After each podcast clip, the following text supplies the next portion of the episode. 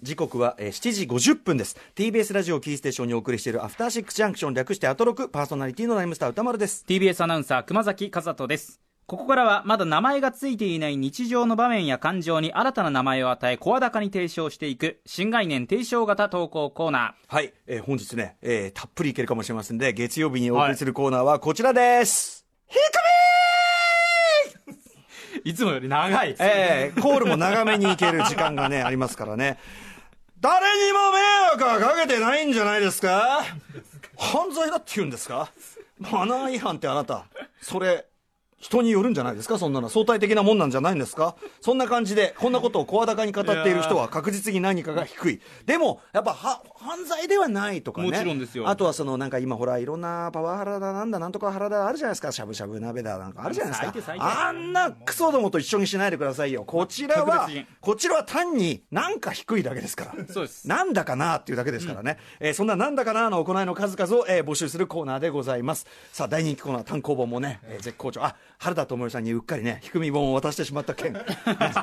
えー、果たしてあの、まあ、あの単行本の行方はというね、このあたりがね。さあ行ってみましょう。ラジオネームアイアムダディッツさんからいただいた低みメールです。これは低いというより低く見られたようなと思える事例です。私がにじゅう代の頃、世の中は ディーブイディー ではなくいまだビデオの時代で、ソフトの価格も結構高く、もっぱらビデオ屋でレンタルするのが普通でした。本当に買うといちまんいくらとか普通にする時代でしたよね、えー、大好きな映画は何度もレンタルし繰り返し見ていましたが、ある時ふと大好きな映画の一つシラノド・ベルジュラックをまた見ようと思い、行きつけのレンタルビデオ屋に行きました。しかしいくら探しても目当てのシラノが見つかりません。リリースされてからだいぶ経つので、ひょっとしたらオミットされたのかと青ざめました。時々あるんだよね、こう俺、うん、あのテレビシリーズシリーズをずっと順番にね、はい、借りてたのね。そしたらそのいっこ手前でな, なかったっけで、ないんですけどって言ったら、うん、いやあれ人気ないんで捨てました。いや俺借りてただろう、えー、俺が順繰りに借りてただろうがボケがっていうね会が一回ありましたよねはい、プリズナーナンバーろくでそういう事件が起こりましたけどえー、でね、シラノド・ベルジュラック、えー、私は涙目になりながら店員さんに必死で訴えました。ここで何度も何度も借りたシラノド・ベルジュラックがどんなに探してもありません、うん、大好きな映画なんでまた見たいんですが探していただけないでしょうか。若い男性の店員さんは原曲少々お待ちくださいと返事し、店内をあちらこちらと探し回ったかと思うと、そのそのそのうち姿が見えなくなりました。えー、今みたいにコンピューター管理とかもできてない。そうかそうか、うん、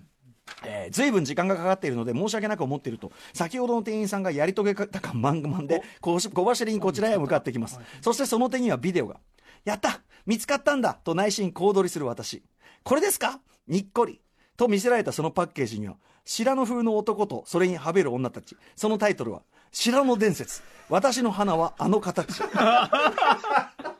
明らかにエロビデオやないかい。でもちょっと待ってください。私はこの店員に最初何と言いました。じゃあ何ですか、えー、だからここで何度も何度も借りたシラノド・ベルジュラックがどんなに探して、シラノド・ベルジュラックこうね、はい、鼻がこうでっかい男の話、はい、えー、なんですけど、じゃあ何ですか。私はこの大好きなシラノ伝説を何度も何度も借り、また今日も借りに来たのにないと涙が涙ながらに訴えたと、あまりの恥ずかしさに違いますとなぜか片言の日本語で叫びつつ逃げるようにその店を出ました。そんなにエロそうに見えたんでしょうか。エロイコール低いとは言いませんが、何だかもやもやしたので投稿しましたというね。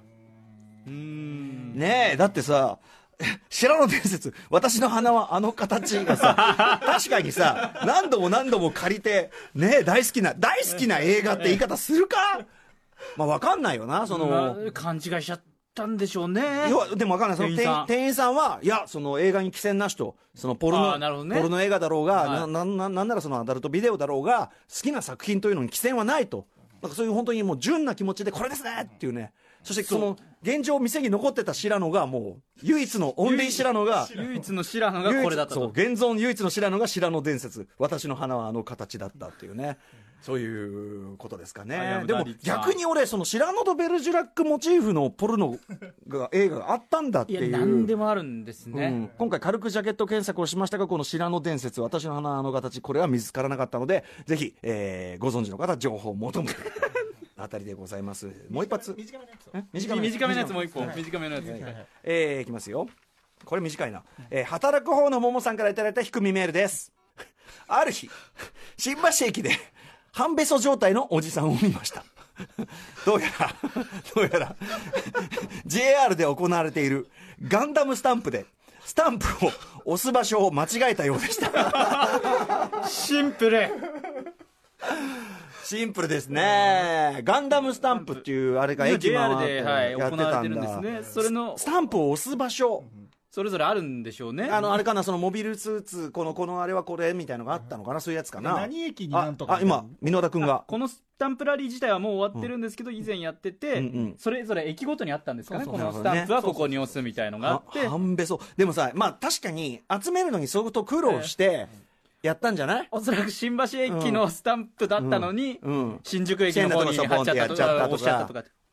全部でろくじゅう全部ろくじゅうだかななじゅうだか、すごい数。コンプリートするの相当大変なのに、結構最後の方まで差し掛かってたのに、ラストふたつぐらいで新橋と新宿で同じシーンだから、うん、そうそうそうそう、あ、そうかもしれない、そうかもしれない。でなんかその多分この人仕事の合間合間にこう回ってたりなんかして、ね、で結構お疲れの状態だったんじゃない？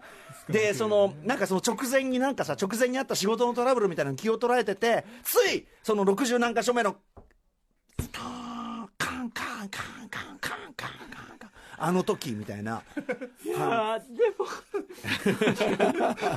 ラストにとかだったとしたら、でごじゅうろくじゅうあったとしたら、確かにその気持ちは分からんでもない。例えばですよ、そのね、